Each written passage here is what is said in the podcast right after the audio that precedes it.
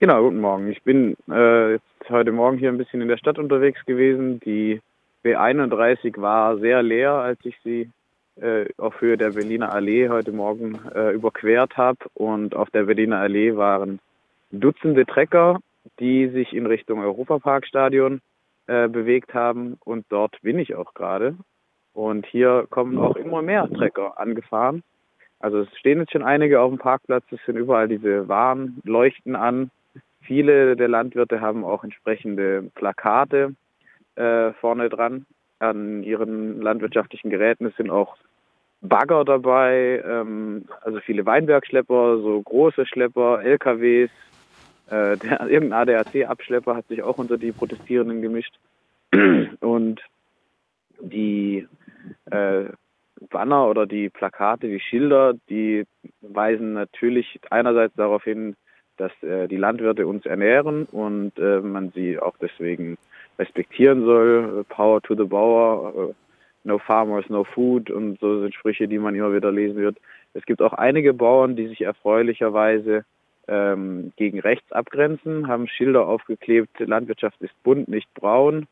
Äh, steht da sinngemäß, ist glaube nicht ganz Zitat, aber so in dem in der Richtung. Ähm, es gibt aber auch ähm, einige Fahrzeuge mit Plakaten und Bannern von der äh, Organisation Landwirtschaft schafft Verbindung und ähm, die scheinen das hier auch angemeldet zu haben, wie man hört. Es gibt auch so einen etwas größeren Wagen, der aussieht, als ob er später als Bühne bei der Kundgebung dienen könnte und der ist auch voll mit Landwirtschaft Verbindung, ähm, Bannern und Plakaten. Ja, und dann gibt es auch noch so etwas unerfreuliche Schilder mit äh, ohne Opposition, äh, keine Demokratie und das S ist dann ähm, das SSS. Also da gibt es wohl NS-relativierende Symbole.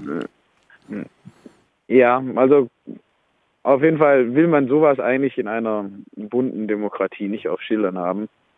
Ähm, wird sich jetzt zeigen. Also hier sammeln sich auch noch immer mehr äh, Trecker hier von Norden, also von der wie heißt die jetzt hier wieder, Tel Aviv, Madison Allee, halt diese äh, Ostumfahrung, äh, Westumfahrung der Stadt. Da fahren jetzt auch weiterhin weitere Weinbergschlepper zu dem Treffpunkt. Also die kommen aus ähm, unterschiedlichsten Himmelsrichtungen offensichtlich und sammeln sich jetzt hier am Europaparkstadion. Und wenn ich die Pressemitteilung der Stadt richtig verstanden habe, äh, soll es um elf eine Kundgebung am Platz der alten Synagoge geben, wo nur ein Teil der Fahrzeuge hinfahren dürfen.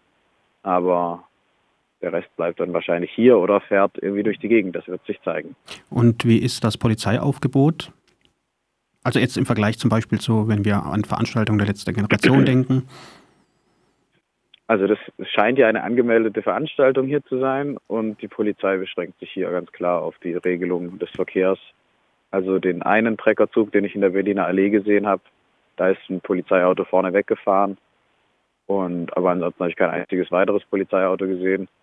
Ähm, hier unten gibt es auch nur ein paar Polizisten, die im Prinzip die Trecker mehr oder weniger einweisen, wer wo steht. Also auch nicht so richtig jeder Trecker einweisen, aber der Parkplatz hier ist ja relativ groß und die gucken im Grunde nur, dass die einigermaßen platzsparend parken, weil es kommen ja noch einige und diese Maschinen sind groß. Aber also hier gibt es keine Repression in irgendeiner Form, zumindest nicht, äh, was man jetzt von hier aus sehen kann. Und wie, und wie schätzt du die Wirkmacht der Proteste ein? Wird es weitere Folgen haben? Ich meine, die Bundesregierung hat ja schon einen Teil ihrer Kürzungspläne zurückgenommen. Also es ist schwer zu sagen. Also inhaltlich ist, ist jetzt hier außer den Bannern nicht viel passiert. Hier wird gehupt, hier wird geblinkt. Ähm, die sind natürlich, wenn man jetzt, ich kann eher was dazu sagen, wie die auf einen wirken, wenn man jetzt hier unterwegs mhm. ist in der Stadt. Das ist Gerne. natürlich ungewöhnlich, dass man so große Fahrzeuge in der Stadt hier jetzt sieht, die, also das sind ja teilweise, da sind auch irgendwelche Spezialfahrzeuge dabei, äh, die ich nicht mal beurteilen kann, für was die genau gut sind. Aber das ist natürlich schon beeindruckend und ähm, deswegen muss man hier auch keine weiteren Polizeifahrzeuge mitschicken, wie bei einer Critical Mass oder so, wo die Fahrradfahrer halt ähm, durch die Stadt fahren, gemeinsam, ist ja eigentlich auch kein offizieller Protest, aber wo dann auch mal ein Autofahrer vielleicht austickt und in die Menge fährt. Das passiert hier nicht. Weil wenn ein Autofahrer hier zu viel hupt, dann macht so ein Trecker der Rückwärtsgang rein und dann ist die Motorhaube platt. Mhm. Also das ist schon beeindruckend, beängstigend. Ähm, also man muss sich um die nicht kümmern, im Sinne von, ähm, man muss auf die aufpassen, dass denen nichts passiert. Die wissen sich schon ganz gut selbst zu helfen, diese Bauern. Konntest du Reaktionen, konntest du Reaktionen von anderen Verkehrsteilnehmern oder PassantInnen irgendwie beobachten oder hören? Ein Fahrradfahrer ist vorbeigeschrien und hat, also ist vorbeigefahren und hat lautstark Unterstützung geschrien. Ich glaube, das ist etwas untergegangen, der Gehupe hier. ähm, ansonsten von den Autofahrern, also es wurde eh so viel gehupt, es war jetzt ein bisschen schwer auszumachen, ob das von den Treckern oder von den Autofahrern kam. Aber es gab einige, ja, es waren das Kindergartengruppen oder Familien, die da standen und sich das ähm, angeguckt haben. Ähm, eben weil es eben so beeindruckend ist, diese großen Maschinen hupend und blinkend durch die Stadt. Aber war es schwer irgendwie auszumachen, ob es da große Sympathien oder Abneigungen gab. Ich denke, die Autofahrer, die jetzt irgendwie hier halt ihren Job machen mussten, die sind halt entsprechend angenervt, aber haben sich zurückgehalten, damit eben niemand den Rückwärtsgang einlegt.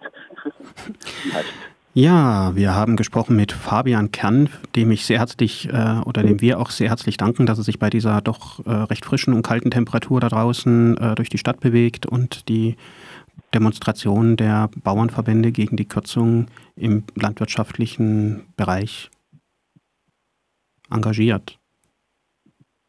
Möchtest du noch irgendwas den Hörerinnen mit auf den Weg geben?